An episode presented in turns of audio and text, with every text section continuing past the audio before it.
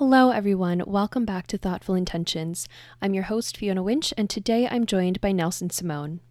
Nelson Simone is a writer and performer.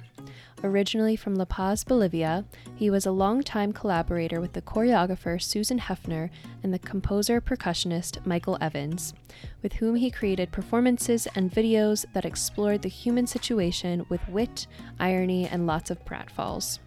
In 2006, Simone led a team of interviewers and facilitators from StoryCorps, the National Oral History Project, to New Orleans to chronicle the life of the city in the aftermath of Hurricane Katrina. In 2016, he created The Accidental Sailor, the storytelling performance on which Soul of the Hurricane is based. He lives in Brooklyn. Hi, Nelson. Hi, nice to be with you. Thank you for being here. Um, I was going to ask if it was too much of a trek, but you did inform me that you walked. So it was, walk. in fact, a trek. It was a trek of almost two hours. yeah, that is just. several Brooklyn neighborhoods. It really. It, Brooklyn is so huge. And that. I knew that conceptually moving here, but um, it continues to amaze me how much there is to explore. yeah, yeah, it's big geographically and culturally. I went through a Hasidic neighborhood and a Latino neighborhood, and, you know, all kinds of things. So, Mm-hmm. Yeah. Um, so for those listening, Nelson and my mom became friends during their year abroad and have since been back in touch. Lucky for us. Um, so today we're going to talk about your new book, Soul of the Hurricane, and the events that transpired leading up to that experience, um, which you chronicle so vividly. Life as an author and your journey as a young artist into adulthood, all things considered. Um, but first, your book. So I'll I'll try to explain it a bit and tell me if you think I'm off because Okay. I did just finish it and it was wonderful. Um, so Soul of the Hurricane was published this past October by Chicago Review Press. Um, and I knew your story a little bit thanks to my mom.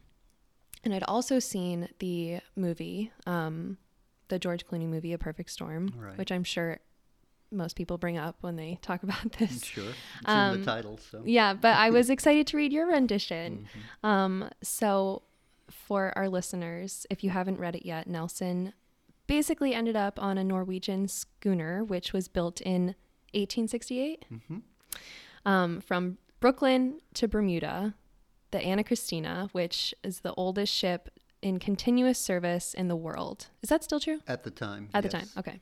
So, in the midst of this journey, they came to head with Hurricane Grace, the southern end of the perfect storm. And without much prior experience to this excursion, you refer to yourself often as the accidental sailor. Yes, I, I would say I had zero experience. Um, You had enough to talk your way into this. Well, Not that you really talked your way into it at all. I was trying to talk my way out yeah, of it. yeah, yeah.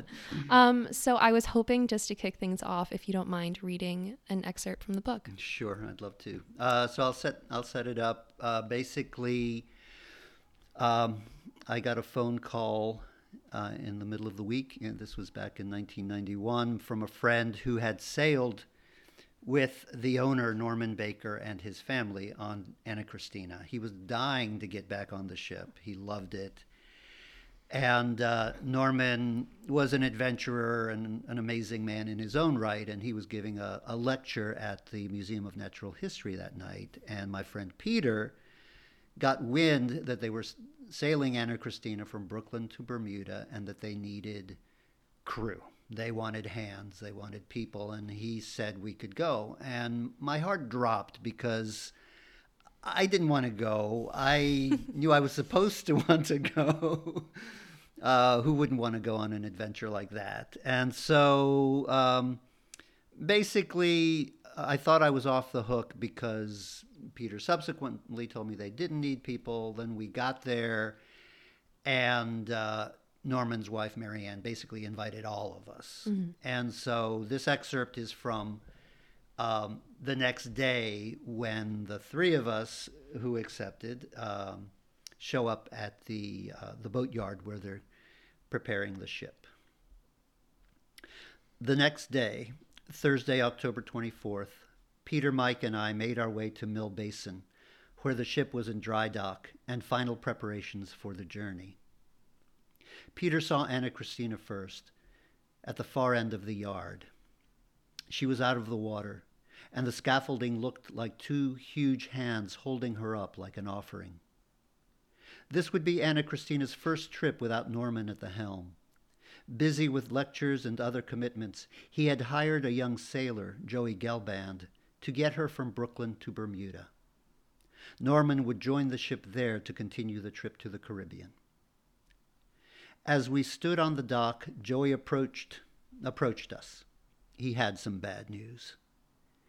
We're eight, he said. I need nine. I can only take one of you. I'll take the most experienced. I bit my lip, trying to figure out what expression I should have on my face. Surprised? Quizzical? Expectant? Who knew? Inside, I was dancing a jig because I knew that while Peter was a landlubber like me, except for those few outings with the Bakers, Mike had been sailing his whole life. Sunnies, day sailors, dinghies, all kinds of small craft. I shrugged in what I hoped looked like disappointment. I've only had a week on the Clearwater. Joey scratched his beard stubble. Well, he said, the Clearwater has the same kind of rigging as Anne Kristine. It's only a week, but you've still got more experience on a tall ship than these other two. And so I would go. Thank you. And how old were you at that time? I was 32. Okay, and you were working the grave primarily the graveyard shift at a law firm, right? Yes, at uh, what we refer to as the Dark Star, a big corporate firm. This that sounds like an adventure in itself, but um, in the book you go into great detail of Anne Kristine's origin story and the anatomy of a hurricane and your life experiences in short. Um, but to touch on Anne Kristine, as you so beautifully described her there, mm. um, she was should I say rebuilt? Pretty much. Pretty much. Yeah. By this man that you mentioned, Norman Baker. Norman Baker um, and who his family. Mm-hmm. is quite the character. It yes. seems like. Yes. So, do you mind painting like a little picture of us, for, of Norman, for us? Well, Norman. Let's see. Norman was in my mind, a complete adventurer. He would never describe himself that way because he always, he would never take an adventure just for its own sake. Mm-hmm. It had to have a larger purpose, mm. you know. Uh, but he had been um, a gold miner. He had uh, been a, a, prospector. He had sailed in the Pacific. Uh, I mean, he'd been all over the place. Uh, you know, when I talk to people about Norman, I, I mentioned that you hear that thing about punching a shark in the nose to mm-hmm. survive. He had punched a shark at one time. Wow. In his life, you know, he'd just kind of done it all. Mm-hmm. And um, he knew from a very, very early age that he wanted to sail the world. That was his dream always. And uh, he'd ended up in the Korean War and had ended up on a big ship made of metal and had mentioned to someone on the ship that this wasn't what he had hoped for. And the guy mm-hmm. said, You need you don't need one of these ships, you need a wooden ship, you know, driven by the wind. And so that then became the dream uh, to find a ship that could take him around the world. Wow. You know, I can't say that I've met a ton of sailors in Brooklyn. Like it's just, yet. it's kind of funny that um, that you ended up among these folks. Um, so you knew you knew Norman Baker for about a week before well, I didn't this... know Norman at all. Okay, really. I met had him. known of him, him, perhaps at the lecture. Okay, uh, I'd known of him. Okay, I met him at the le- lecture, and uh, really had just seen them that time before we left on the trip. So, as I wow. say in that excerpt, um, I was the last one taken mm-hmm. onto a crew of 9 mm-hmm. Obviously, the least experience, but there were a few others that had very little experience. Mm-hmm. Um, and it just did not bode well. I, I really feel like right. uh, we were sailing. We were sailing at the end of October because in sailing lore and in sailing the thinking of sailors, uh, there's a saying in in uh, in the Atlantic: uh, by October, it's over, hmm. meaning that by October. Uh, the the Atlantic hurricanes have have ended, Mm. and it's before the the winter nor'easters come down from the north, and so you have that window. It was right at the end of October, and that's the window that Norman wanted to get the ship down there. Oh, It didn't work It out. didn't work. It did not work out. oh man. So here you are, um, supposed to go on an eight day journey right. Eight with days. eight other crew members Mm. suddenly. Uh, didn't even tell your parents. No, they were in Bolivia at the time. So, So. what do you think compelled you to do it? Oh, Fiona, that is a good question that I've, you know, really, really. I mean, I've thought about that all these years, and certainly in in the making of the book, uh, have had to wrestle with that. Um, I think that you know when I when I talk about it, I talk some somewhat about the, you know, growing up as an immigrant. I came to this country when I was a very small child. Mm-hmm. Um, and I really learned how to get along. I learned how to read people, Mm-hmm. uh, and I learned how to, you know, my family came up in the early '60s when, you know, the the term Latino didn't even exist. You wanted Right. to fit in. You didn't want to make waves, and so I became very good at that. And I came became very good at gauging people, um, and figuring out how to get them to like me, to accept me, you know, and and to sort of um, leave me alone in a certain way. Do you feel like you were aware of that at the time, or is this just something that has come to mind in hindsight more? um, somewhat hindsight, but it I, I was very good. So I would be having a conversation as Uh-huh. a young person or as a teenager. I could have a conversation with you. And as I as we would be having the conversation, I would be reading your expression. And if I saw that it was going from sort of a smile to a frown, I could turn it very subtly hmm. in a way that would get you back. So it's it's really a I, I and I do think that I don't know specifically if it's part of the you know the skills you learn as a as an immigrant, but I mm-hmm. think certain people in certain situations in life learn to do that. You know, we Yeah. get very good at that. Many That's of us joined the dipl- diplomatic corps, I guess. sure. um, well, that's fascinating. So you mentioned just now we're going on this journey with you for a little bit. You mentioned in the book departing on midnight on Saturday because apparently leaving on a Friday is superstitious. And I have to say, I didn't realize how much of sailing is superstitious. Oh my God. It's all superstition. Were you traditionally a super superstitious person, or did, did I you? was shocked. I mean, because I got there at you know eight in the morning, expecting to leave, and there were still things to get ready, so the Uh-huh. day did go on. But at a certain point, we were sitting around, you know, and I was thinking, why aren't we leaving? And then someone told me, you know, we have to wait till twelve oh one till it's Saturday morning. So that's what we did. That is so funny. I, Yeah, yeah, I really that came as a surprise to me as well, Yeah. just reading it. Um, so the imagery in the book is so evocative, and the images of the ship being rebuilt, specifically, of course, all of the the grime and the manual labor that they went through to do that was. I just, it just feels like a different world to me. Um, a different lifestyle for sure.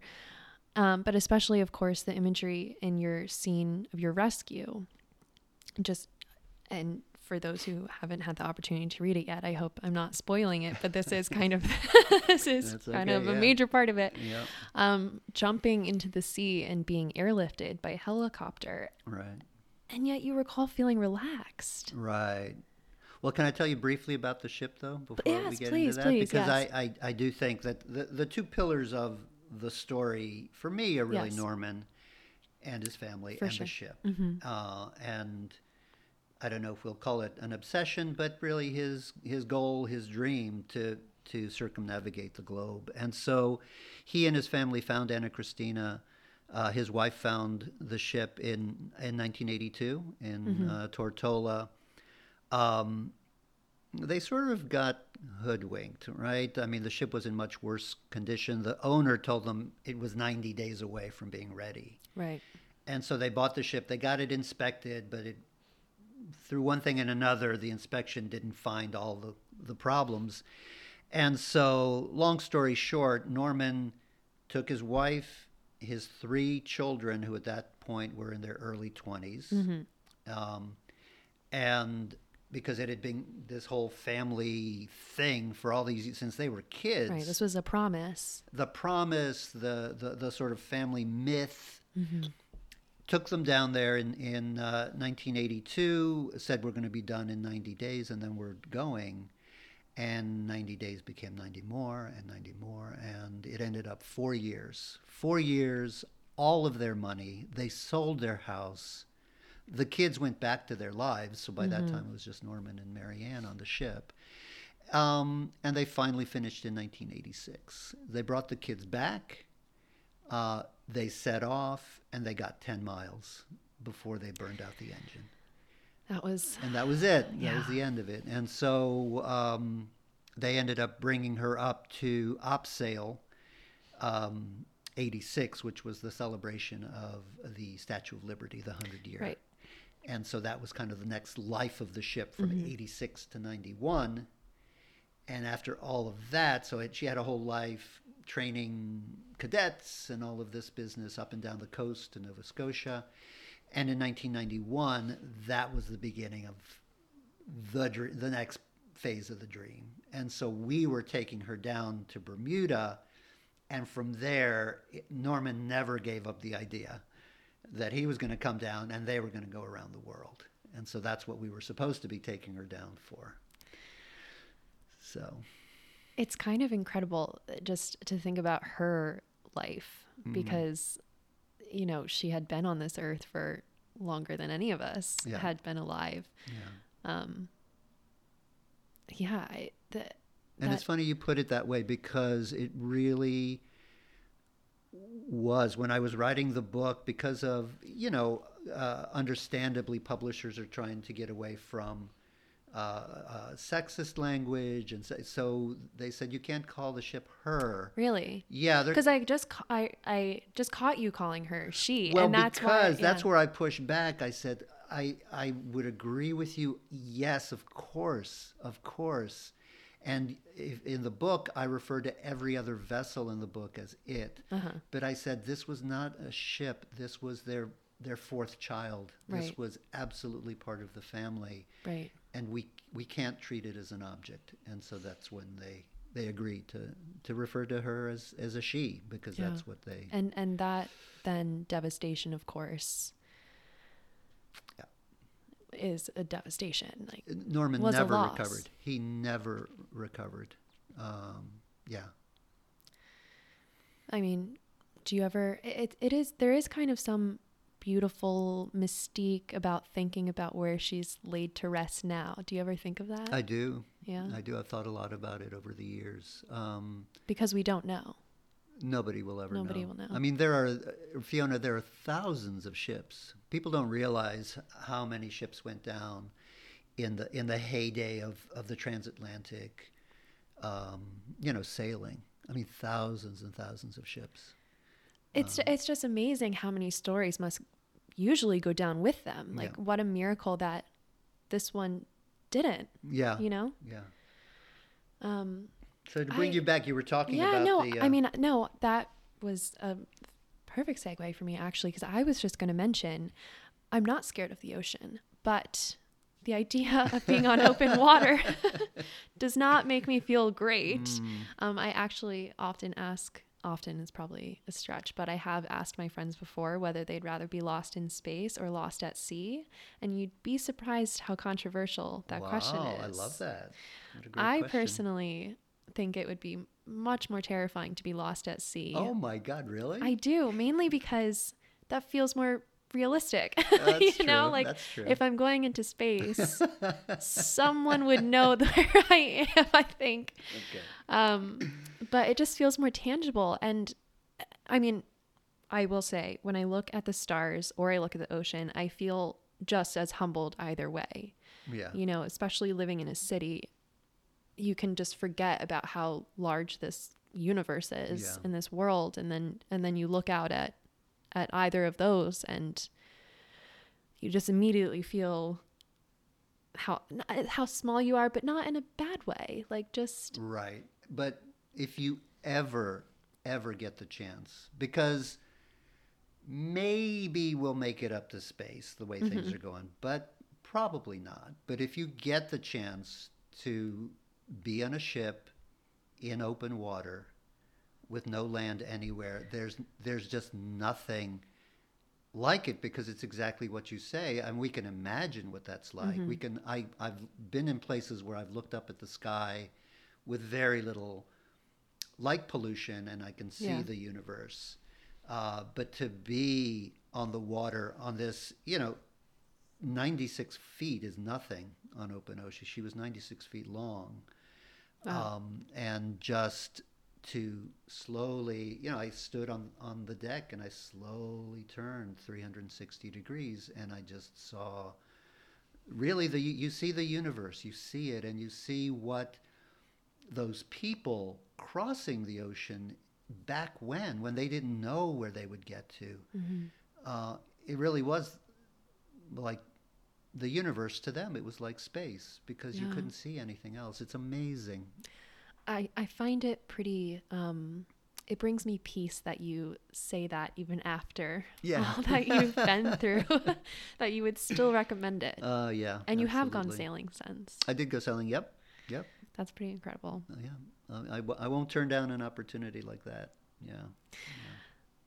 I don't know if you're religious and i don't want to cross into that territory if it's undesirable but i imagine that experience just does have a profound impact on the way that you see the world a little bit just or Yeah. our place on earth perhaps Yeah. I, I mean, I think that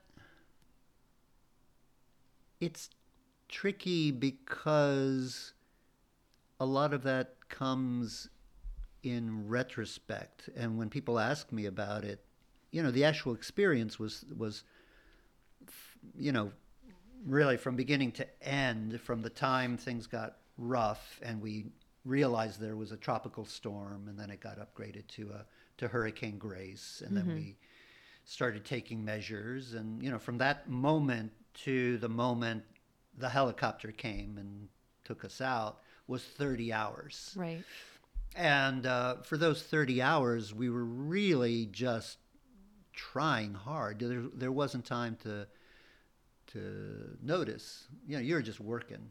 You know, Yeah. you're working. You're supporting each other. You're doing everything you can, whatever you can, Mm-hmm. um, to to stay afloat and to support those that are doing that work. You know, and so. Um, yeah, a lot of it is really in the days and weeks and years after that I had a chance to think about it. Right. Um, there's not much time for reflecting when you're trying Not to then. maybe stay alive. um, so that rescue too, how incredible you had to jump off the ship into the open water and climb yourself into a basket. That was then. Well, yeah, you know, at first they weren't going to come because when when those pilots, when that crew came on duty that day, they said, "Don't worry about it. Those guys, they're too far out." You know, so what's the point? But they would not be denied. Like this guy Paul Lang, who was the captain, he mm-hmm. started doing the numbers, and they said, "Okay, let's go." And so the way the Coast Guard operates is, which is interesting to me, is they don't necessarily have a full plan because they can't wait. They have to just go mm-hmm. and then figure things out as they go. And by that I mean, um, they took off. They were about 10 minutes out of Elizabeth City, North Carolina, because we were off the coast of Carolina. And um, Paul Lang's um, co pilot turns to him and he says, We're not going to make it. And Paul says, What do you mean? And he said, Well, I just did all the numbers and we don't have enough fuel to go all the way out and get all the way back. And so at that point, they radioed to um, the station, and that's when when uh, the the station started looking for what what they call a lily pad.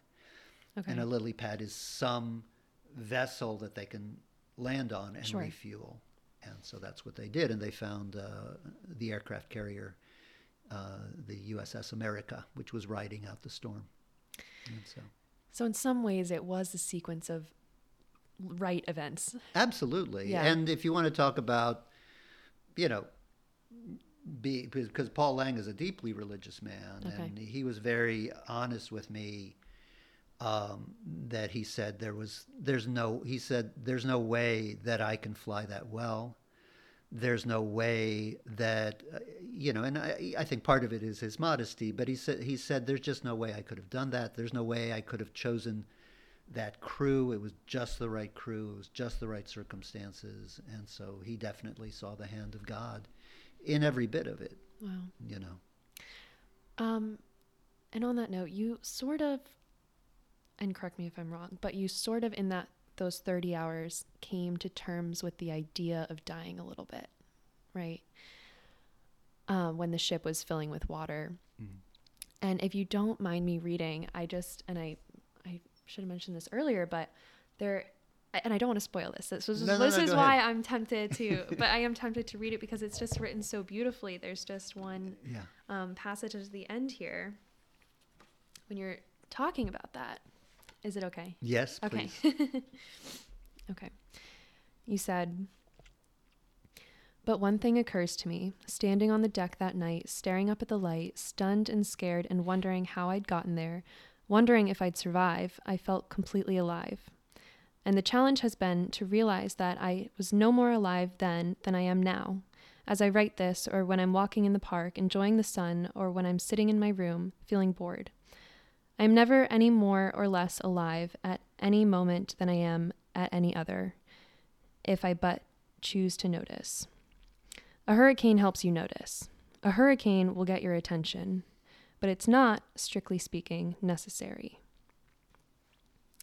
And I don't know. I loved that part. and I was wondering if you'd tried to carry that sentiment into your everyday life.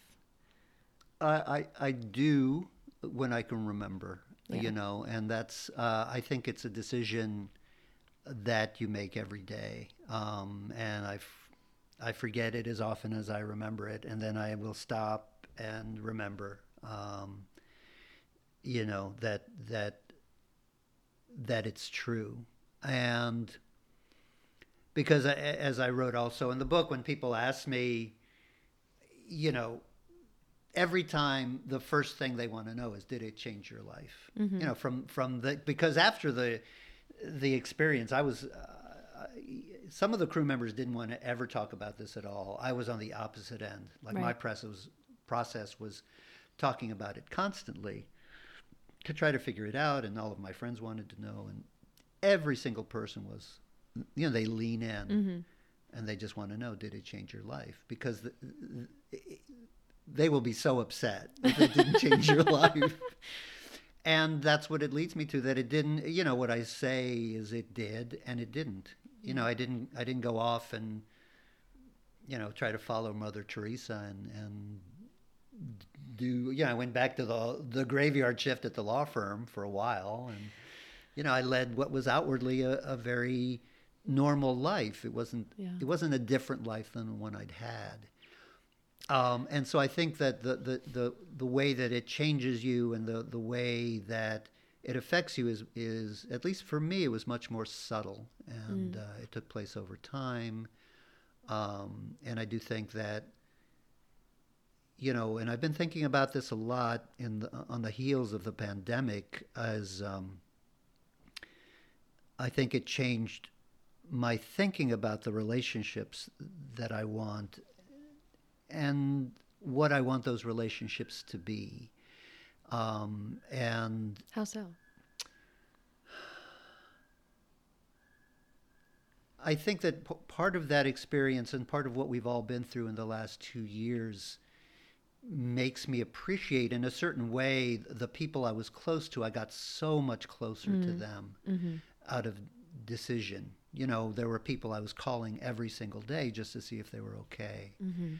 and I think that it's part of the the same piece of you know what are the relationships we want to have what are the connections we want with each other how where can we be and how do we keep deciding to to to do that you know in the face of everything Well, I think that's an interesting observation too on just this desire of people hoping that it changed your life in a dramatic way because so many of us are kind of maybe subconsciously waiting for something remarkable to happen to force you into a different, you know, way Right. of being.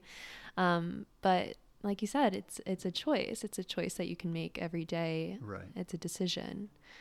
Um, See, and I think that's the, I don't know if I want to call it a problem, but the difficulty with waiting for some big external because, um, you know, I got to have this big, big experience. There's a very good chance I, w- I would not have survived it. You know, there's, if Right. there was every possibility that I wouldn't have lived through it.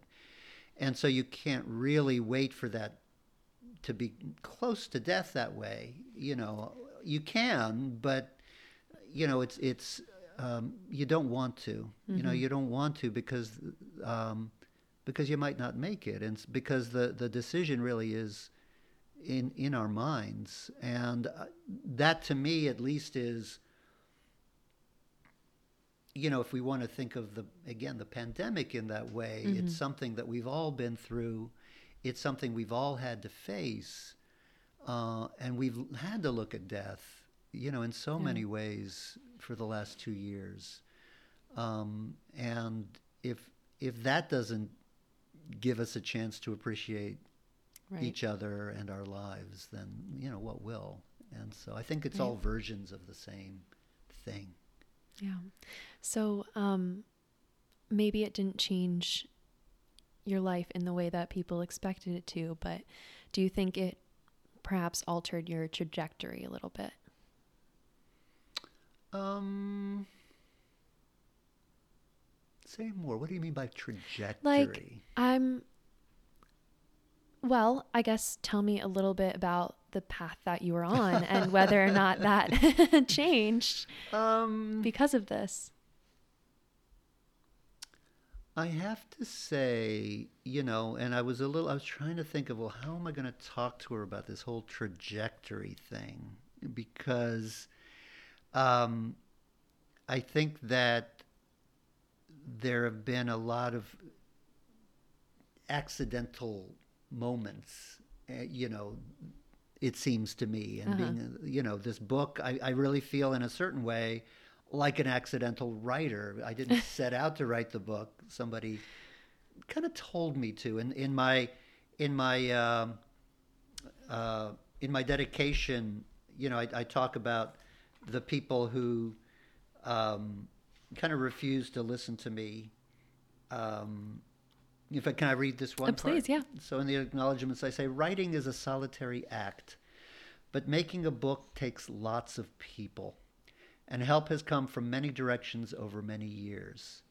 To everyone who told me I should write a book, and those who finally made me sit down and do it, I thank you, and I'm sorry for doubting you.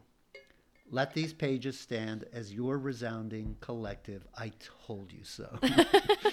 um, so, you know, to my credit, I think that there have been moments and experiences where uh, I've been able to sort of take up the challenge um, and and and seize that particular moment. Uh, this, I think, for me in the last several years has been one of the best, um, including the decision to um, to do the precursor to this, which was the performance piece Right. on which so, it's based.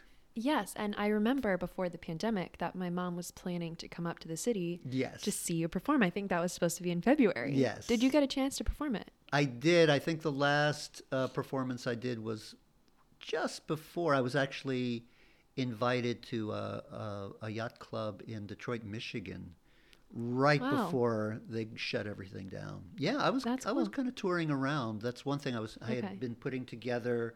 And that was a one man show. Yes, Very cool. it was a storytelling. It was, um, and it was growing. You know, it was really so interesting to me that, um, you know, it started out kind of as a, uh, you know, sort of a presentation with PowerPoint, da da da, and and then my friend Michael Evans, who's one of the people I've performed with, uh, I asked him to start doing a soundscape, and um, the last performances I did in the city, uh, he actually he would be standing behind me with this array of kind of uh, uh, you know sound effects and clips, and and so he did all the sound live. Wow. Which was amazing uh, because he's he would know the the the shape of the piece and he would intuit you know Oh, when to cool. build. It was really really. Had you fun. done a solo performance piece before? No, I, yeah, they kind of forced me to do that too. So I, I had met. Um, That's intimidating. I had met these um, these sailors. They run a, actually a sailing school down on the Hudson, Uh-huh. and I had met them, uh, and they said uh, when I heard they were sailing people, I said, "Well, I've got a story for you," and I told them briefly, and they said, "Well, we're starting a speaker series, so you have to come." So that was back in 2016, so Uh-huh. it was years before I came to this. So that was the first time I did it. And my friends from back in the day, the guys from uh, the law firm and who'd been part of the experience, they came and saw it and they said, You've got to keep doing this. You've got to build That's on cool. it. So that's how I kept developing the piece over the years. And I, I suppose you were quite accustomed to telling the story at least. So Yes. it might have been a different in a different capacity, but um, I recall too you mentioning telling the story and having Norman in the audience at one point correcting your facts yeah, he was occasionally. literally six feet from me and uh, had no qualms about piping up in the middle of the. so I, you know, of any audience I, after that would probably be easier. Yeah, after Norman, there's nothing that's going Yeah. to faze you. right. Um, so we know now that theater has remained a part of your life, Mm. but flashbacking a little bit, uh, in the book, when you discuss your work at the graveyard shift at the law firm, you said, after all, I had come to New York to be an actor. Creativity was supposed to be my currency, but by the time I landed at Skadden, Scadden. mhm. in 1990, I felt no creative impulse at all. I had stepped away from theater and I had no plans to go back. I didn't see a way forward in that world. Do you remember what made you feel that way? I think I mean if I'm if I'm speaking honestly, you know, a lot of my um, efforts and impulses were not really well thought out, and by that I mean I l- love the theater. I love performing. I love every aspect of it. Um, but in terms of hag- having a career as an actor, you know, like like many of us, I think, you know, I have many friends who are wildly uh, talented, um, but they don't have the the business chops. They don't have the you know, and when I've met over the years, you know, I've had friends who are working actors and have been on Broadway, and and when I meet the people who are making a living at it, and they there's just something about them. They have a business plan. You know, they have they have both those things, right? That when uh, you may have been told too as a young actor uh, that to kind of make it in this, you you have to somehow preserve the tenderness of yourself inside, but you have to have such a tough skin on the outside, and that's a hard thing for many of us to to pull off. Like either we have the one or the other. Uh, it's hard to hold on to both, and um, and so my idea was to come up to New York and to go to a really good school, which you know I thought I found in in uh, the neighborhood playhouse. Um, and you know I studied with people, and I I tried to kind of go that route that you know it's one way of doing it is uh, really to to work on on the craft where at the same time there were people in the business they were telling me like forget that. Just go Sure. out and start auditioning. That Right. stuff's nonsense. Um, and that's just a different uh, you know it's a different perspective. I don't know that one is is better than the other but i think that they as people who are in the business in one way or another um, they kind of saw that side of it and they said you you can stay you know behind those closed doors forever you know if you don't get out there. And so once i did it was still very hard for me. I, I kept trying to find a safe place to to grow and to, but also I was scared, Yeah. you know, and the, um, the, the grind of it, you know, I never even got to the grind because it was so terrifying to me. So rather than that, I mean, I, I, I did good things. I helped Yeah. establish a company because I said, okay, let me go over here and make this. Um, and so we did some good work, uh, and some people actually, you know, use that as a stepping stone. Um, but I was never doing the, you know, the the audition routine. I just never got to that. It was just too hard. And so mostly, you know, over the years, I found opportunities to um, uh, to work with people I love. The work I did with the, choreo- the choreographer Susan Hefner Yeah. and with Michael Evans. Oh my God! I mean, just Yeah, talk tell me about that. Well, they're just incredible. I mean, they're they're very much. Susan was a, a featured dancer in a company uh, for this uh, choreographer named Alwin Nikolais, who was one of the great New York choreographers. She toured the world with him as a featured dancer and, you know, modern dance. And Michael uh, was part of that downtown music, alternative, crazy. Uh, you know, and this for me, I had never heard any sounds like that before. Yeah. I'd grown up on sort of classical music and Sure. classical ballet and all that. So, uh, just these crazy creative people, and uh, so Susan was the the wife of an acting friend, and she sort of roped me in because she needed. You know, I, I I worked both as a performer with her and as her stage manager, and I actually played the role of the stage manager while I stage managed. So it was all Oh, this fun. crazy kind of crossover stuff, and um, um, you know, and it's the kind of thing where there are these people all over New York that are just the most amazing creative people and you're never going to see them. You know, Yeah. they're going to be playing for you know, rooms of 50 people somewhere downtown in the garage somewhere. Yeah. But they're just amazing. And uh, so some of the most fun stuff I ever did. Um, and Susan was a great champion of mine. Uh, at one point, uh, when I first started with her, I was making these little videos. I'd started doing video work, and I was doing these crazy little found video stuff and just little wacky things. And at a certain point, she brought me on, and, and I was. And I went to her. I said, I, "Susan, I can't do this anymore."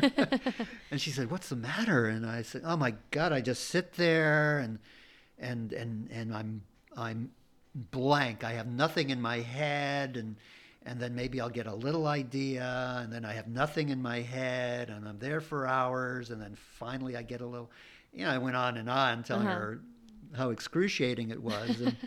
She said, Nelson, you've just described the creative process. So, you know, basically, she said, shut up and go do your work. And so I did. And uh, yeah. Well, here's the thing, Okay. and tell me if you um, if this makes sense because I, I'm still trying to think it through in my own brain. But Okay.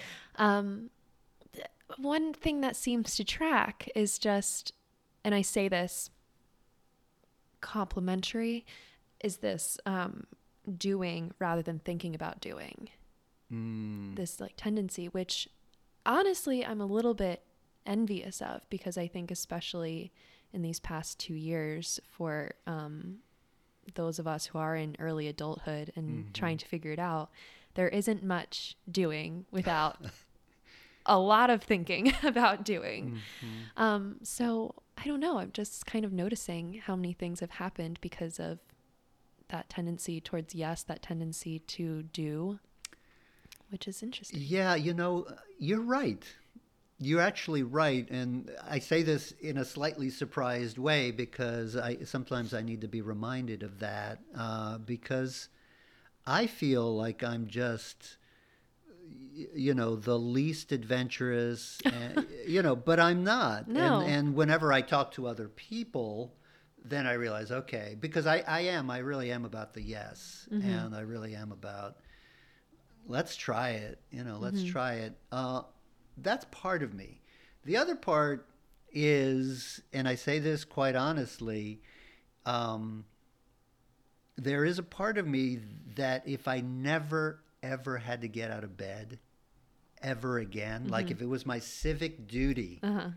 to stay in bed and eat bonbons and, Uh-huh, you know, and Yeah. read trashy Yeah. novels, I would be like, yes. And, and that's why, in a funny way, the pandemic, you know, the fact that we were staying inside Mm-hmm. for the good of all, I was like, yes, I'm a hero. I'm staying in my. Do you consider yourself an introvert? no. I mean, I, I've never met anyone who Says who yes says I'm not shy. Everyone says, "Oh, I'm so shy." I think we all feel shy. Uh huh. I feel terribly shy, but I'm not. Yeah. You know, I'm. Uh, I, I I play shuffleboard at the one this great. Uh, That's the, where you had your book signing, the right? Royal Palms Uh-huh. Shuffleboard Club, and I was there with a new friend who we're just kind of trying, starting to get to know each other, and um, she turned to me, and I didn't know quite how to take this. She she looked at me, and, and and in sort of this this odd tone, she says, "Do you like everybody?" You know? I said, "Well." Yeah, I mean, and, until they give me a reason not to, I guess Uh-huh. you know, I just kind of I like people. Was he like- suggesting it was a bad thing? I think she's a little envious because I because Ah. I I think she's a lovely person, and uh, I said, "Well, do you like everybody?" She says, "No, That's I, I- funny. I, don't think I like anybody." oh, and I was like, "Okay." So I think that that people do, I- you know, I do have that, um, and again, I think it's part of the the immigrant piece where Mm. you just in my mind, if you're not my friend yet, you're going to be unless you've decided not to. That that it's just why wouldn't we be friends with everybody? And and uh, you know, I I, I really It sounds like a much more lovely way to live. Well, I really expect, you know, I, don't know if you've heard, you you might be too young for this, but back in the day, they used to talk about the welcome wagon, Uh huh. which when people would move in. Rolling out the welcome wagon kind of thing. Yeah, but I thought it was a literal, like this wagon would Oh. come up. really? And I was like, where is the welcome that's funny. wagon? And, and that's and that's how I feel. And when I see anyone, you know, I'm telling you, if I see anyone on the periphery, Mm-hmm. uh, I mean, I've got a total radar. Like I will go to them because I never want anyone not to feel. Oh, that's welcome. nice. You know, I hate it when people don't feel welcome. Yeah. And so, That's nice. My mom says that she, uh, the way she describes introvert extrovert, she um, and she kind of considers herself an introvert, which she's also yeah. not by my book. No. But she says that she gets her fuel from being alone versus getting Oh, her fuel from being with other people. Okay. So I do with get- that what you I will. get that. Um, anyway, to circle back a little bit. I actually have a question for yeah, you. yeah. Yeah. But go ahead. I'll wait. No, please. Well, uh, this might be off the path, but could you say a little something? Because I uh, I didn't know you at all, but Yeah. I, I gave you a book as a gift, yeah. Yes. uh, Well, oh my gosh. and your mom said that it's meant a lot to you. And I so, feel like we're on the same wavelength here because I actually have a quote from it right now pulled up. Well, tell us what book it yes. Nelson gave me um, Letters to a Young Poet as a graduation gift. And it did. It's one of my favorite books of all time. I had to create a list when I did the Columbia program of Mm. my top 10 favorite books, and that was very high on it.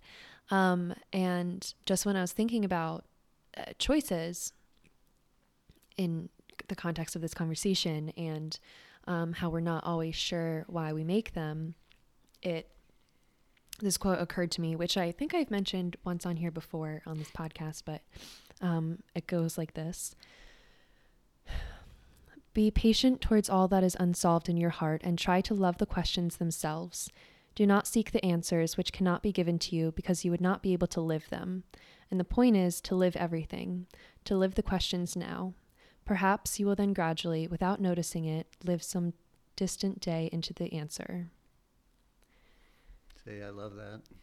Which feels like you're experiencing right now too. Yeah, I guess. Coming to terms with those for- answers. See, Yeah, I no, to I come really here and, and no, it was it was such um it was such a gift and it it just you gave it to me at the perfect time, you know, in my life. And I Yeah. know that that was intentional. So Yes. thank you.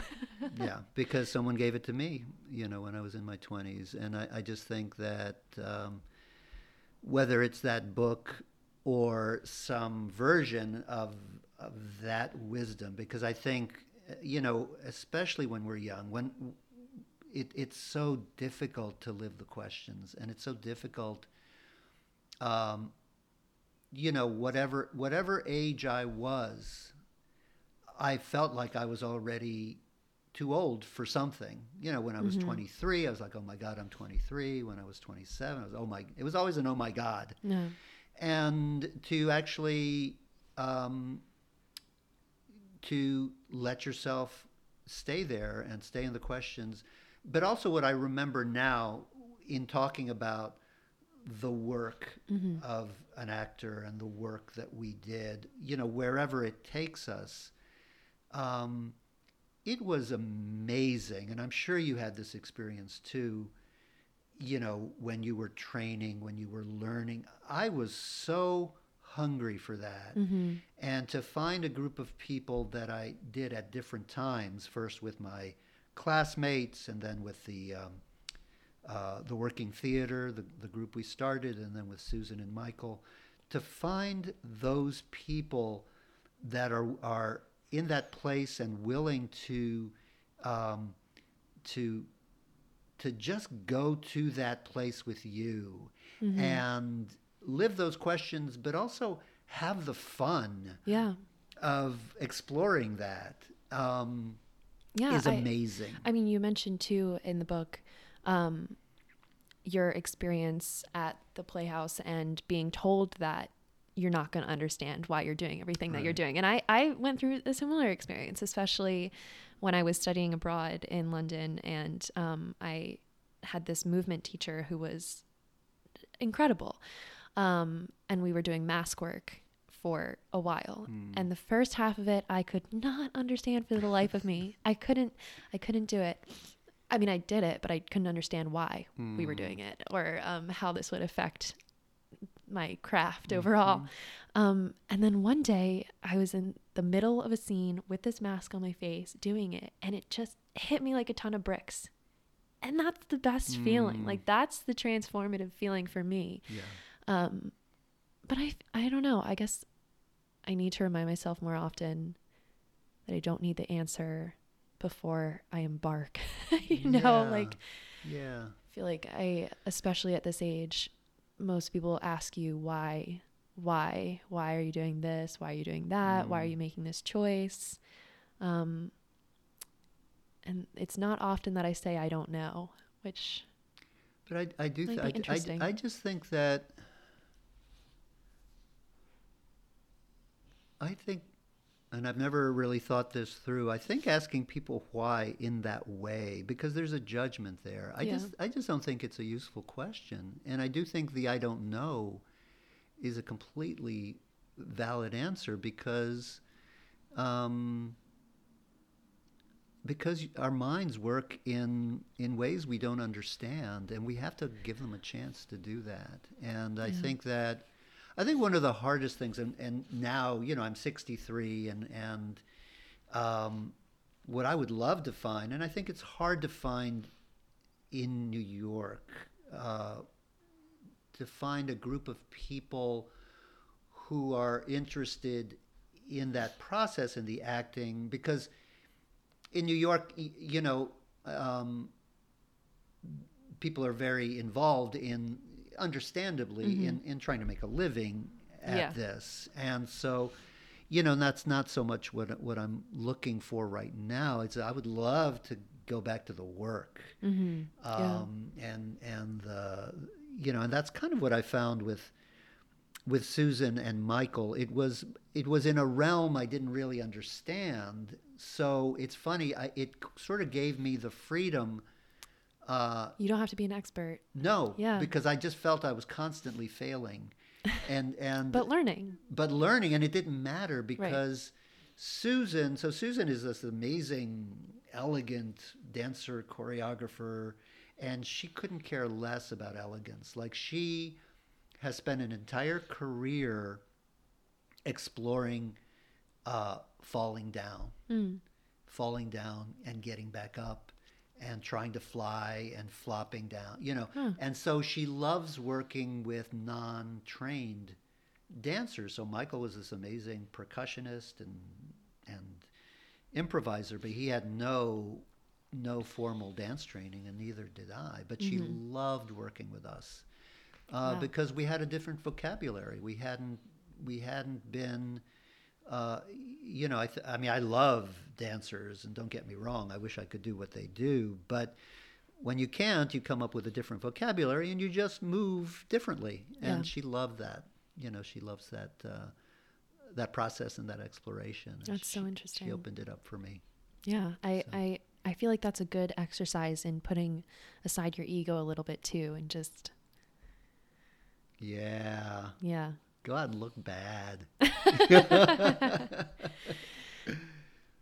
in in your like it's subjective though, you know, Absolutely. like Uh, it's totally maybe subject- to I you, say that in quotes. yeah, it doesn't. It totally yeah. doesn't matter. I did a a, a one day course. There's this folks. These folks. Uh, I can't remember their the name right now. And so it was a one day um, uh, workshop, and they had all these disciplines. So there was uh, trombone playing, Hmm. there was clowning, there was flamenco dancing. There was like ten different things, and you had to choose three uh, to try during the day. Okay. And you know, and it had to be something preferably that you had never done before, and it was so amazing. Did you choose clowning by chance? I did clowning. I've always been fascinated by flamenco, so I Yeah. did some flamenco. Oh, It's- that's it's hard, but it was amazing. Yeah, That's yeah. I love the cl- the clowning. I really took to Yeah, because I felt like you know I had the the the training kind of uh, gave me some some uh, chops there. that's cool. Yeah. Well, it sounds like you found your way into um, eh, these creative groups along the way in Yeah. different capacities. And one of those that I wanted to ask you about was was StoryCorps and your work Mm. with them and going down. I mean, as we know, well, maybe you don't know yet, but you will know now that Hurricane Grace was not Nelson's first nor last hurricane. Um, and the work you did with StoryCorps after Hurricane Katrina Mm. going down and um, recording people. I was just wondering if you could talk about that a little bit. Let's see. Well, StoryCorps for for those who don't know is a uh, a project that was started here in New York, and the basic premise is that uh, people come in with a loved one, Mm-hmm. and you get to record a forty minute interview uh, with your loved one, love and then that. that goes into the permanent archives of the Library of Congress. It's so cool. And so uh, Dave Isay, who was it was his his brainchild, uh, his his goal is basically to, to get everyone's story that's ever lived, but certainly in this country. And so we did that for a, a bunch. Uh, the the original booth was at Grand Central Station, and then we put a booth in the shadow. We were at Ground Zero while they were still cleaning it up. Uh, Wow. We put a booth there while they were still the construction was still happening, and we got a bunch of those stories around 9/11. Oh wow. Um, and then we started traveling. So they had these these silver trailers, like those old style 1950s um, trailers that would travel around the country, and we would have a professional soundproof booth in the back of the trailer. And so one of my assignments was to go to New Orleans for four weeks, Wow. uh, and this was nine months after Katrina. And uh, I mean, to say that uh, there are parts of that city that all these years later have not come back. Nine months after, it was in the middle of it. Yeah, I feel Uh. like that's especially though a time when it probably wasn't as um, acknowledged in national media anymore. Like you know, it's still hugely impactful in the city, and people are in terrible shape, but the news moves on pretty quickly. Right.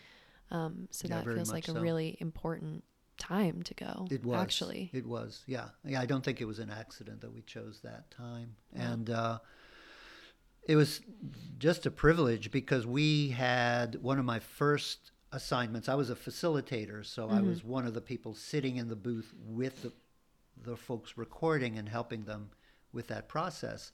One of my first interviews in New York was part of the, the Katrina diaspora. So it was a mother who had escaped and her daughter. They had both escaped. I think the mother escaped to Houston and the daughter escaped to New York. Wow. And they had not seen each other. And so they were finally reunited here Wow. y- you know, and to hear, and so there were stories, they had both lived through it, but they were telling each other stories that they had not heard of each other's experience. Oh, interesting. So it was amazing. Oh yeah, what a privilege It was to amazing. And when we went back, those, so that happened in September, we went to, of 2005. Um, when we were in New Orleans in May of 2006, I found the mother and daughter in New They'd been Oh, cool. gone home to New Orleans, and we brought them back, and they got to talk about being back home and kind of picking their lives up and, and how happy they were to be back in their city and, and kind of rebuilding their lives. So there were so many stories. Um, and we had no agenda. We, uh, you know, some people, after the nine months they'd been through, they wanted to talk about anything else Yeah. than Katrina. And some people very much had Katrina stories they needed to tell. So we didn't prompt people. We just wanted to give them the space to tell the stories that they needed to tell. Wow. So we got both. You know. What just an interesting way also to I don't know if consciously or subconsciously how that affected you as a storyteller and just how you think about telling stories. Yes. Um, again, I think it's in very subtle ways. Yeah. Uh, I think that one of the great things for me was that act of closing. When we would walk into that booth and you would close that door and there would be that, that sh- of, of, uh, uh, the soundproofing. And, you know, we would be either in the bustle of Grand Central or the bustle of Ground Zero, and, and you would close, there would be that suction, and suddenly you were in this completely quiet space. And for me, the interesting thing was seeing what that space afforded people that quiet and being that close to a loved one in those circumstances how many things were revealed for the first time. Um, one of the most moving, we had a lot of uh, adult children of Holocaust survivors who would bring their parents in. And I saw it again and again. And these were folks who had never talked about their experience, ever. And, and that space gave them the chance to. And so there were a lot of those stories where people were able to reveal to their children, their grandchildren, their loved ones, the things they'd never said. You know. because of how sacred you kept the space. Yes, yeah, and I think that uh, what we brought, the attention that we brought, that we really, I think it was a great team of people that we made it very clear that we were there for them, and yeah, you just create a space. That's So- great. Yeah, I I can't say that Zoom does that very well. no. That's why I wanted to do this. In I know, person, no, I am really glad uh, that this that yeah. it worked out this way because it does. There's something you just can't recreate um, with a screen in between you. It's No, it's hard to explain. yeah, and that's part of what we've lost, and I think it's going to take a while to get back. Um, Yeah. you know the the intimacy we've lost with our loved ones and, and with people. Well, I'm sure that writing this book has brought you brought a lot of connections back and and people that you perhaps haven't heard from or Yes, might not have seen a huge- otherwise. so what was I what was that experience like? It was huge to track these people down. It was really a, a piece of journalism, investigative journalism, I think, because um, I started using all kinds of tracking tools and you know search search services. Wow. uh, to try to find these people, and I would get you know ten phone numbers, and I would just start calling them, and none of them worked. And uh, when I found Barbara Trays, uh, who's one of the, she was one of the two women on the ship, um, I called this number, and this man picked up, and I said, "Could I?" Sp- I'm looking for Barbara Trays, and he says, "Who wants her?" And it turned out to be her dad because it was her her childhood home. And Oh, so I funny. explained to him, and he said, "Well, I'll tell her you called, and you know if she wants to talk to you, she'll call you." And, um, but just one after the other. Some of them were were very ready to talk. Some um, it took work, Yeah. you know, because again we knew each other for those few days, and I'd never seen most of them again. So after 30 years, here I am, Sure. you know, ringing them up. like, what are you? Asking You didn't get any. Did no one protested? Oh yeah, one they? woman. Oh, really? Uh, she refused to talk to me. But was she upset that you were doing the book at all, or was that kind of? Uh, no. I mean, I couldn't tell. She was know, sure. so uh, hesitant and just was sort of dismissive, which is kind of how I remembered her at the time. Uh-huh. I think uh, she was a professional sailor and ended up having a career sailing and i think she was sort of looking at- at least me and certain others of us up and down is like what are we doing with these chuckleheads which Sure. she was kind of right Yeah, yeah, yeah. Fair enough, I yeah yeah you can't blame her And then, like publishing the book, did that bring friends or family back into your life? Just hearing from them, and um or did it show you which connections are more worthy nurturing? no i've gotten uh you're now that you say that i reconnected not only have i reconnected with people but i had this wonderful experience of being um, being interviewed uh, for Greenlight Bookstore. A little plug Oh, for them. Yeah. they're my favorite bookstore in Brooklyn, and they they did the very very first interview. oh, cool. Um, and uh, we were online, you know, on, on Zoom, and people were they had left the the chat open for people to ask questions or whatever, and all these people, friends of mine, who I hadn't talked to in 20, 30 years, 40 years, people from college, um, including your mom, I think, like she reconnected with, Yeah. and it got a little distracting because they were all chatting with That's- each other. Oh, that's funny. because they hadn't talked in 40 years. like, take us outside. I know. I'm thinking I'm trying to do an interview here, but I was very Oh glad. my gosh. They got to reconnect. So it was very sweet. Actually. Oh, that's funny. Yeah, it's it's crazy what the internet uh, can do I for that. For real. Yeah. It's clear that storytelling seems to be a driving theme in the work that you do. I don't think that's too much of a stretch. And selfishly, I just want to ask um, for myself and for anyone listening that might be in a similar age or boat or um, pursuit, if you had any advice that you would give to a young person who knows at their core that storytelling is something that's going to be a part of their life Mm-hmm. forever. Um, let's see. Well, one thing certainly, and again, it wasn't an accident that I gave you the book. Mhm. Uh, I think that, that the thoughts in there and the advice about, uh, you know, being willing to, to, to sit with the questions um, is really, really valuable. And I, I do think that for me, when I heard that, it, it it's difficult as a younger person, I think, be, uh, to. I think it's something that I needed to hear, and that all of us as young artists needed to hear, um, because um, there are such pressures, there are such there's so much external noise um, f- from others and then internally the the way that we criticize and you know uh, ourselves um, that to just have that space that it's okay it's okay you know and whatever you're doing is okay uh, that it's all part of a larger piece that you may not understand right now. Um, so I think that you know that certainly to have that license, and uh, the other thing to again you don't know where the stories are coming from.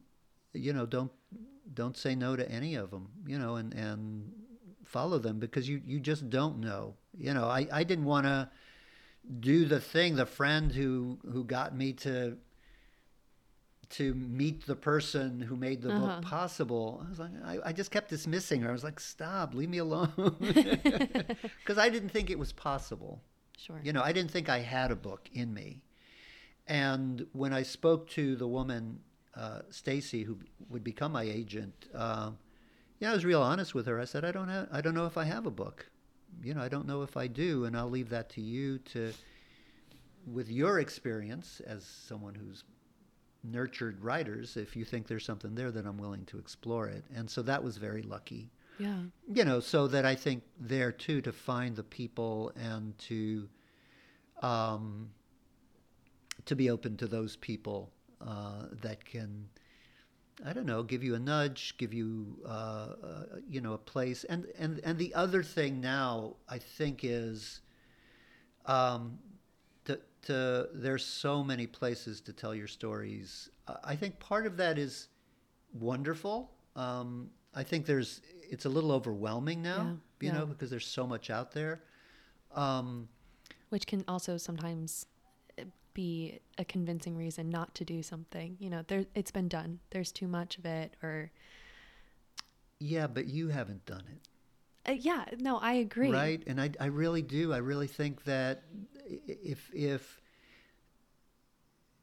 if none of this had happened, if I had had told that story to, you know, I pictured myself uh, just telling that story, and I, I still may, you know, as a very, very little old man. You know, there's a story I was told. There's, I don't know if it's true, but it's about this Japanese, this very wise, older Japanese lady who basically had one thing to say. And, you know, and I can kind of picture this for some reason in my mind Uh-huh. around Japanese culture that they'll respect that. Yeah. And she just kept saying it, and people respected it and loved it, and she kept telling it to more and more. And she just kind of, you know, sowed those seeds everywhere. And so, um, you know, I, I could totally see, you know, telling this to, uh, you know, a room full of five people. Because people have said, uh, you know, different bookstores have have contacted me and said, "Would you like to come out?" And you know, how many people would you need? I said, three people. Yeah. You know, I just like meeting people and I like talking to them and I want to tell them my story, but I want to hear theirs too. Yeah. You know, and I think that, you know, for you as a storyteller, where you get to to uh, encourage other people's stories and be curious about theirs because you know it, it's it's going to make your storytelling richer and and and deeper and it really is about that connection that we build you know so That's wonderful. Thank you. yeah Um, and before I let you go, of course, please tell people where they can buy your book. Oh, the book. So the book Yes. again is called Soul of the Hurricane, The Perfect Storm and an Accidental Sailor. Um, by me, Nelson Simon, S I M O N. And right now, the best place to get it is any of the online. Amazon's got it, uh, Barnes and Noble. Um, there's a, a a service I really like called the Book Depository Uh huh. Sure. um, which is actually out of England, but they will um, they will ship free anywhere in the world, which I Wow. love. And I've dealt with them uh, personally, and I really like their they're nice people. Very cool. Uh, and of course, the Greenlight uh, bookstore. So there's the one, I think, in Fort Greene, and there's the one in my neighborhood at uh, Prospect Lefferts Gardens. Great. Well, thank you so much for doing this. I really appreciate it. Thank you. This was so much fun. It was so much fun. And thank you, everyone. I hope you're not walking back home. No, one way is is plenty. It's funny, yeah. Yeah. Um, well, thank you, everyone, for listening. This has been Fiona Winch and Nelson Simon on Thoughtful Intentions.